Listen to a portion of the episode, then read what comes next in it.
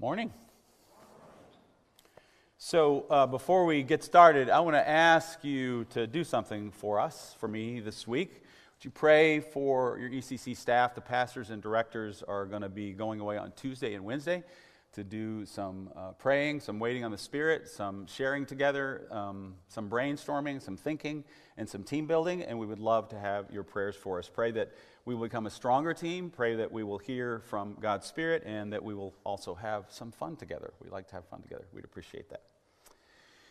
So a couple of weeks ago, September the fifth, I preached the second sermon in this series of uh, Deeper Water, and uh, that the passage that was from Genesis three, and we talked there in part about Adam and Eve's failure to trust God, to believe that what God had provided for them was enough.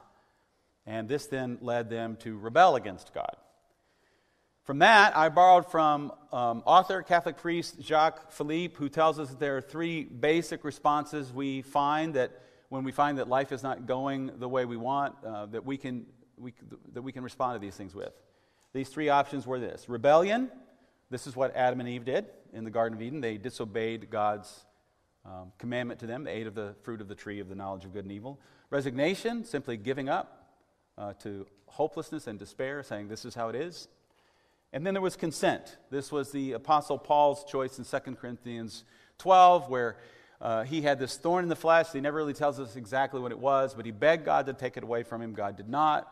He simply said, my grace is sufficient. My grace is enough for you. And consent is the, is the idea of recognizing that it's a reality, what it is we're dealing with, and uh, we had better uh, at least welcome God's work in it, even if we can't uh, welcome what it is that's going on.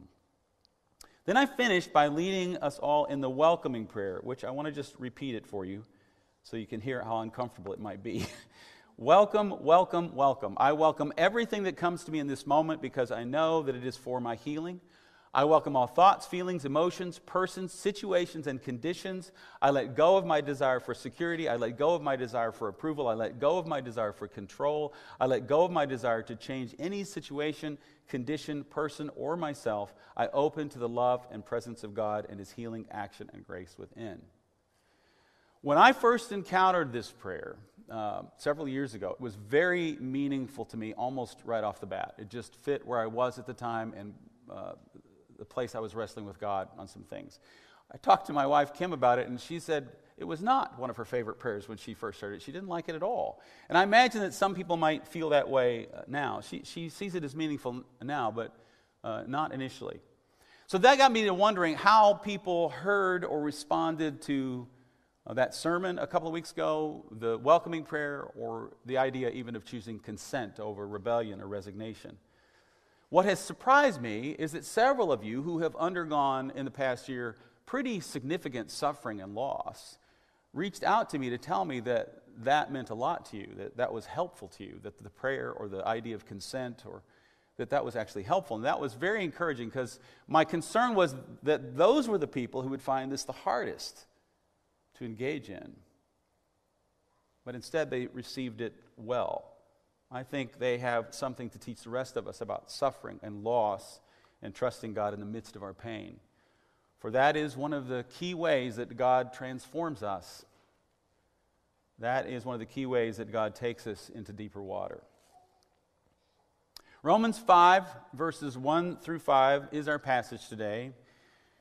It is the first part of a larger passage going all the way to verse eleven. And this entire section, verses one through eleven, is a bit of a breather between two rather heavy portions of Paul's letter to the Romans. In the first four chapters, Paul lays out quite a bit of theological content, which he very briefly summarizes in the first two verses of chapter five. Therefore, since we have been justified through faith, we have peace with God through our Lord Jesus Christ, through whom we, ga- we have gained access by faith into this grace in which we now stand, and we boast in the hope of the glory of God. In and through Christ, we have peace with God, we have grace, we have hope in the glory of God. What do these words mean? Peace with God is more than just inner peace. I think we often think of that, the peace, you know, peace with God is having inner peace. It is peace between God and us, as if we were warring parties. Paul says as much a little further down in the chapter, verse ten, when he says that we were once God's enemies, He uses this language. Because of this peace treaty that God has made with us, we have now gained access by faith in Jesus into the grace of God. And this grace is, of course, in part the grace that saves us, but it's more than that. It also sustains us. God's favor toward us in Christ is ongoing.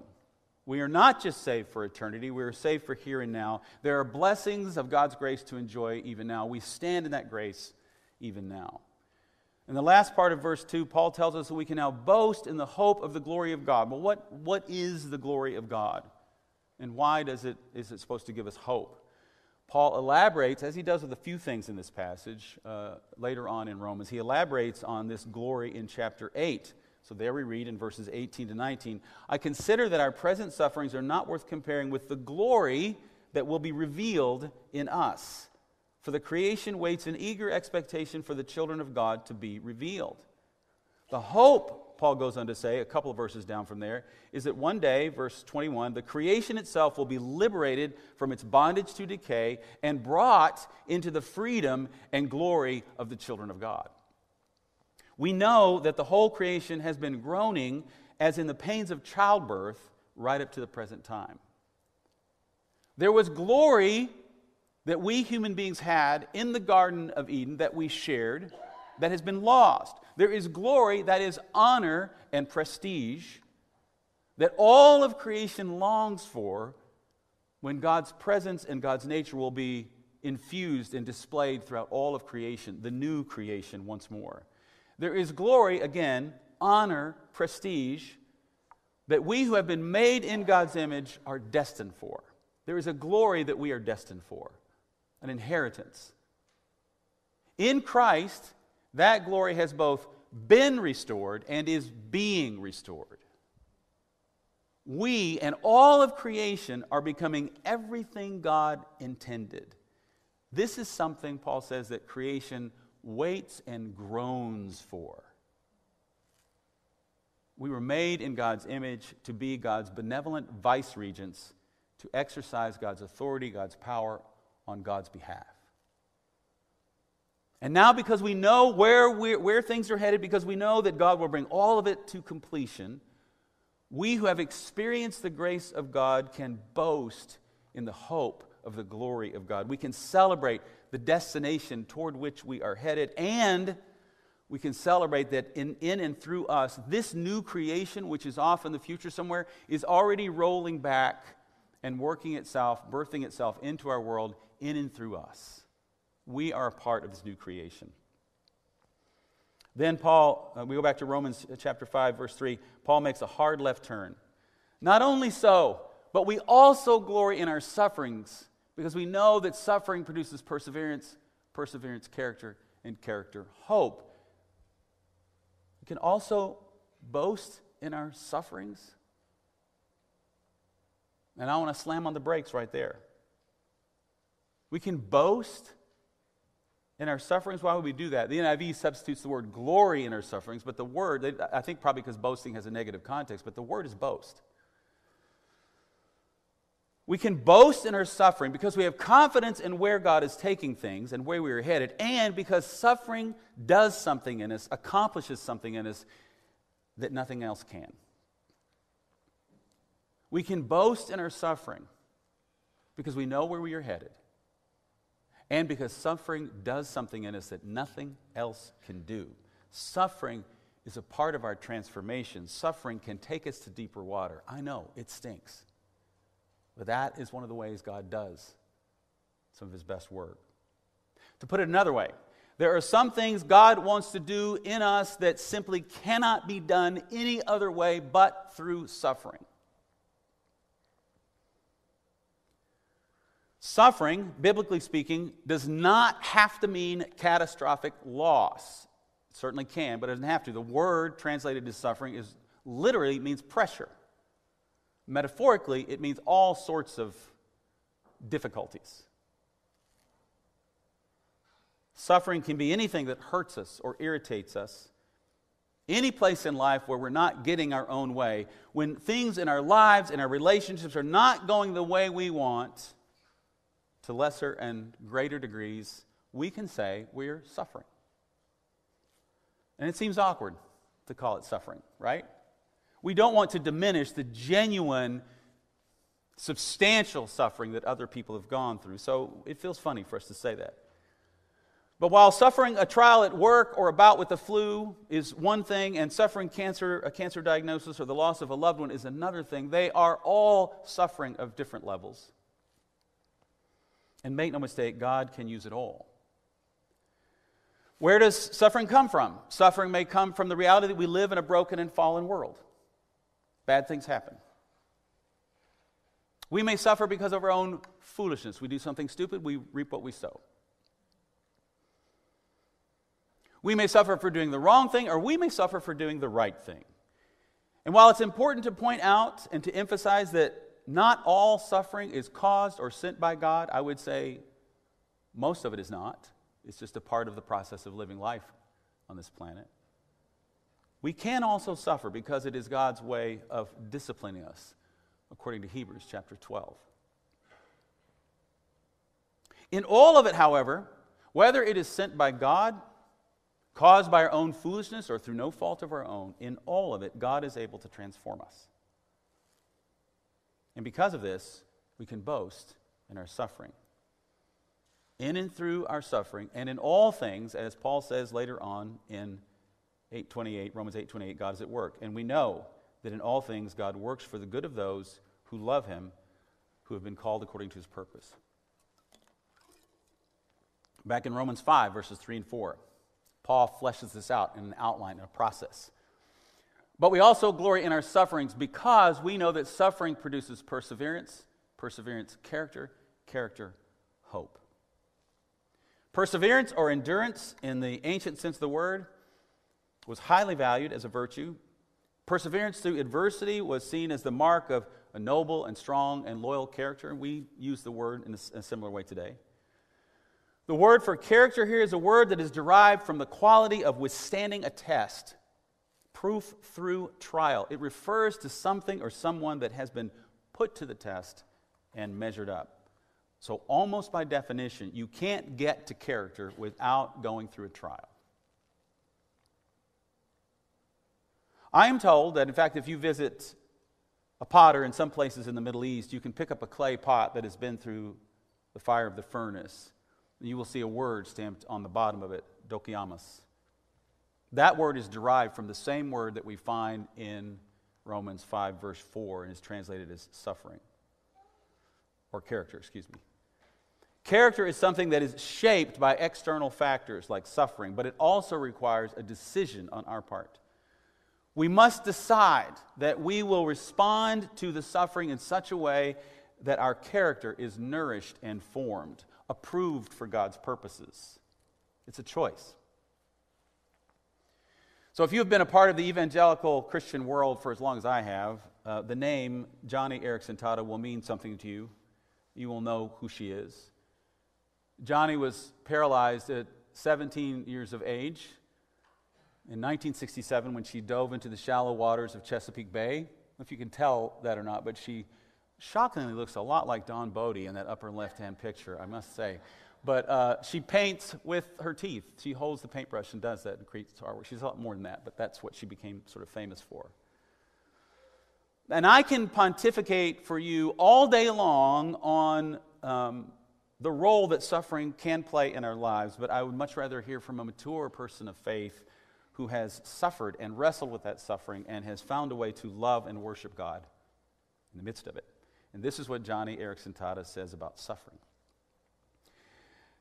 God uses suffering to purge sin from our lives, strengthen our commitment to Him, force us to depend on grace, bind us together with other believers, produce discernment, foster sensitivity, discipline our minds, spend our time wisely, stretch our hope, cause us to know Christ better, make us long for the truth, lead us to the repentance of sin, teach us to give thanks in times of sorrow, increase faith, and strengthen character. If we rebel against the suffering, we may become embittered. We may become angry, and we may make things worse. That's not to sh- say that we should not seek to alleviate or transform suffering. I want you to remember Jacques Philippe defined rebellion as a denial or a rejection of reality. To rebel against the cause of suffering is a good thing. To rebel against suffering by denying it or ignoring it, however, is not healthy and not a good thing, and it is not the path that Johnny took. Or can we, we can respond to suffering with resignation. That is, we just give in to despair and we lose hope. Johnny did not take that path either. The reality is, suffering always transforms us. The question is, when it does, which direction is it transforming us? Into which direction? Toward perseverance and character and hope, or toward anger and bitterness and apathy? Toward the glory of God displayed in and through us, or toward something else, something far less? How do you respond to suffering in your life? To anyone who knows the story of Joni Eareckson Tada, it is clear that she chose consent, and God has transformed her and transformed her suffering.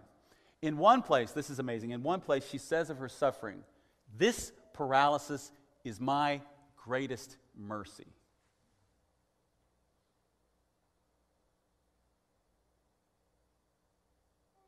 What kind of person have you become on the inside with fifty years of paralysis that you can say that? This paralysis is my greatest mercy.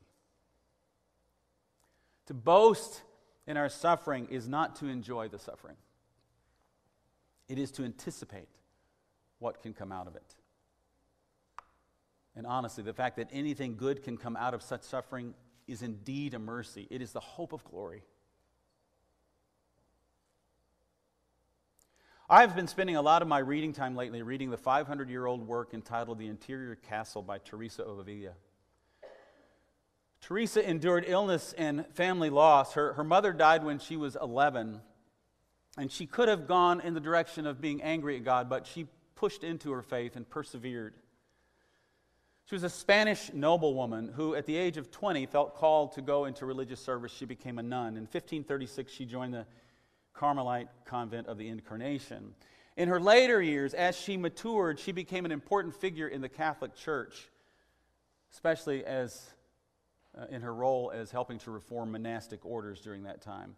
But even then, she endured persecution and misunderstanding. One representative from the Pope described her as a restless wanderer, disobedient and stubborn woman who, under the title of devotion, invented bad doctrines, moving outside the cloister against the rules of the Council of Trent, teaching as a master against Saint Paul's orders that women should not teach. Teresa illustrates the Apostle Paul's point. She persevered through hardship, and that developed her character. In the end, she produced work that to this day is read by Catholics and Protestants alike. It's really funny. There's one line early on in the book. She goes, "I can't imagine anyone will ever want to read what I've written." She was writing it for her sisters. And we laugh because it's very widely read to this day. And later, Teresa became one of the patron saints of Spain. She too has words to offer us on suffering, some of them rather clever. She noted that suffering is uh, part and parcel of the life of the faithful followers of Christ. She said, "We always find that those who walked closest to Christ were those who had to bear the greatest trials." Elsewhere, she identified suffering as a form of prayer for those of us who offer their suffering up to God. She wrote with no small amount of sarcasm, "One must not think that a person who is suffering is not praying. He is offering up his sufferings to God, and many a time he is praying much more truly than one who goes away by himself and meditates his head off. And if he has squeezed out a few tears, thinks that is prayer?" She's delightful. And finally, speaking of the hope that we have in Christ, she wrote, "In light of heaven, the worst suffering on earth will be seen to be no more serious than one night in an inconvenient hotel." She knew God, in part because of what she suffered. The hope of glory, hope in the hereafter and hope even now. Paul finishes off our section, verse five. "And hope does not put us to shame, Older translations say, disappoint us. Hope does not put us to shame because God's love has been poured out into our hearts through the Holy Spirit who's been given to us. We can have hope because God's love has been poured into our hearts, and the word used here indicates an extravagant and abundant amount of love has been poured into our hearts. The cause and the source of our hope is the immense and incomprehensible love that we talked about last week, that God has lavished upon us and poured into our hearts by the presence of His Holy Spirit.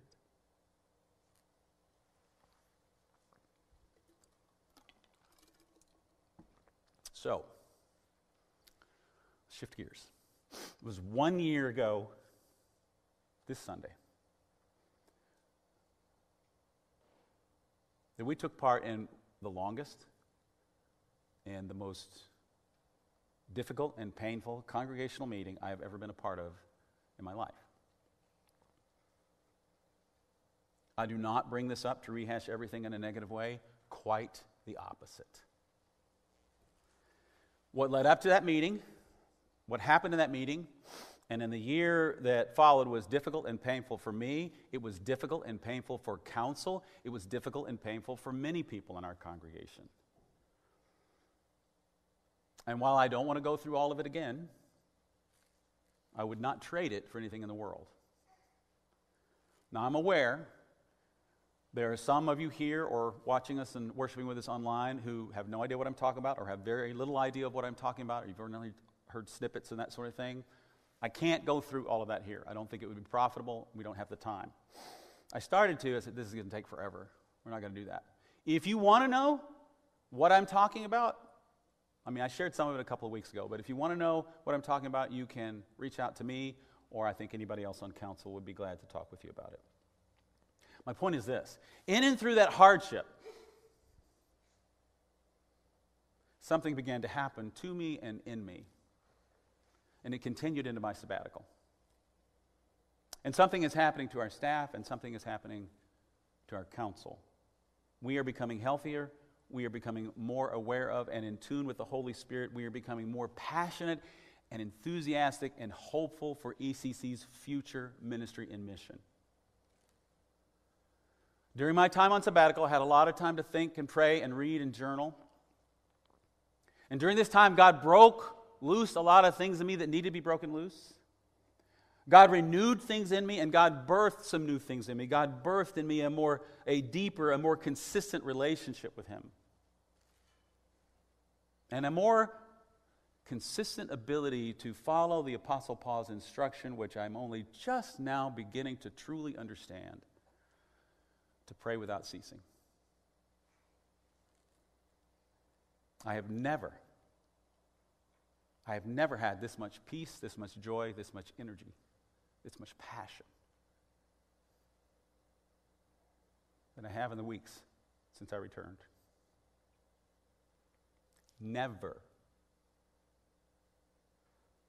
I have come to experience more of God, and I want all of you to grow in your experiences of God. Wherever you are in your relationship with God, wherever that is, I want you to grow in your experience of God. You know, I used to just enjoy learning new things and just pushing and just learning and growing and reading all sorts of theological things. I still do some of that. That is not my desire anymore. My desire is simply to know more of God. Personally, experientially. My first two council meetings after sabbatical were the two best council meetings I have ever been a part of, and I have been doing it for more than twenty-nine years. I'm actually excited to go to council meetings now. They're still a little long. But I'm excited to go to council meetings now. Both times I came back from the last two council meetings, it was late. Kim says to me, "Are you okay?" I said, "I'm great." She has never heard that before. At the end of the last council meeting, ten o'clock at night, people are tired, and we spend fifteen minutes praying for the youth of this church. Here's why I say all this. I am convinced, I am convinced that had I not gone through the trials, the difficulties, the pain of the last eighteen months, the difficult congregational meeting, difficult conversations with counsel, my own anger and bitterness and insecurity and doubt, I would not be where I am today, where I have a growing and greater sense of God's presence and the Spirit's work in my life than I've ever known. I am convinced that if we as a congregation had not gone through the difficulty of the past year, and I realize in some ways we're still in it, what I see happening in my staff and our council would not be happening either. We are growing, becoming a more healthy and passionate group of people. And in terms of what I've experienced, I cannot speak for other people, but in terms of what I have experienced, I wouldn't change a thing.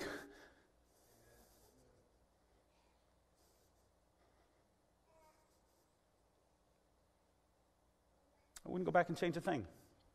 I don't want to do it again. Don't misunderstand me. But I would not go back and change what has happened.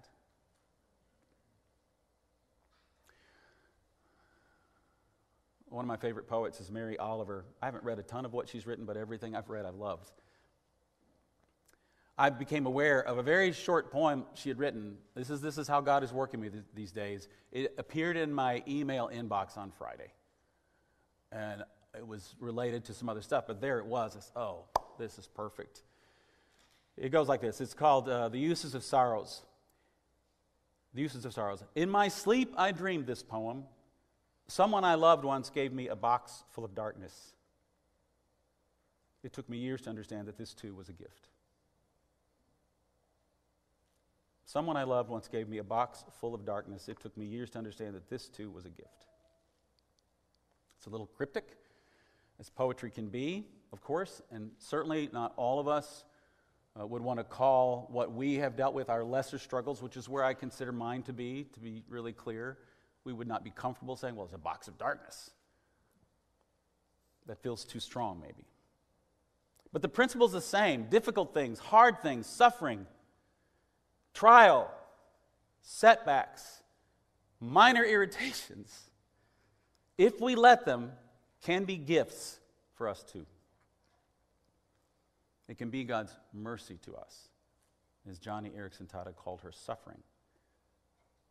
And so we too can boast in our sufferings. So as I close, as we close, I want to invite you to a moment of silence. And then after a moment of silence, I'm going to pray a prayer on our behalf, a prayer of relinquishment that you will find in the Bible app live event. I encourage you to be a part of that if you can. If you just don't want to do that, if you email me every week if you want, I will send you a link to all this stuff. You don't want to find it in the Bible app. There are other resources there on prayer as well. So I invite you to join me in a moment of silence, and during this time of silence, I invite you to hold up to God. You don't have to pray about it. You don't have to pray for anything. Just lift up to God your own suffering and pain, big or small, your own difficulties and hardships. Or if you prefer, you know of someone who's suffering, you can lift them up too. Just hold them before God in prayer. You don't have to pray a thing. Just lift them up. And then I'll close this in prayer, okay? Let's go together to the Lord for a moment of silence.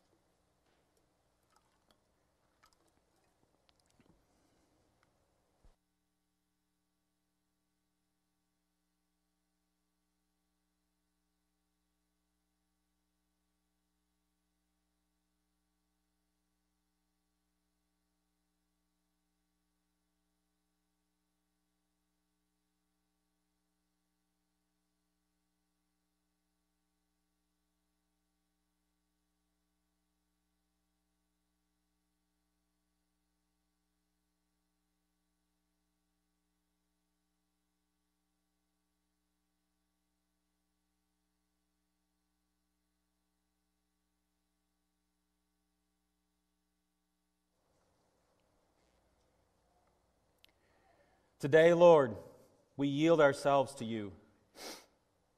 May your will be our delight today. May your way have perfect sway in us. May your love be the pattern of our living. We surrender to you our hopes, our dreams, our ambitions. Do with them what you will, when you will, as you will. We place into your loving care our family, our friends, our future. Care for them with a care that we can never give. We release into your hands our need to control, our craving for status, our fear of obscurity. Eradicate the evil, purify the good, and establish your kingdom on earth for Jesus' sake. Amen.